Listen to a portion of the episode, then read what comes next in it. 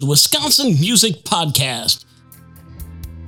Let's kind of talk about the local scene attitude. What great things for musicians have you been has been happening in your town? Um, well, I'll, I'll speak to that first. Um, and even though we play currently in Waukesha, Wisconsin, um, we still like to think that a good portion of it would be considered Milwaukee based, as again, that's where you find yourself, like you said, pre COVID, with a little bit more of the venue and output. But Waukesha actually does a great job, and Rob, jump in when you can. Um, they have a lot of smaller clubs. I mean, heck, that's where Les Paul's from, right? They got to have at least somewhat music. And they have their Uh, Friday Night Live downtown for more acousticy type acts. So they do that every week during summer, except for during COVID. Right. Obviously, like remember they didn't. But uh, and they bring in all genres. They're not biased. They let all kinds of things happen. They just really like to see music alive and aware in the town.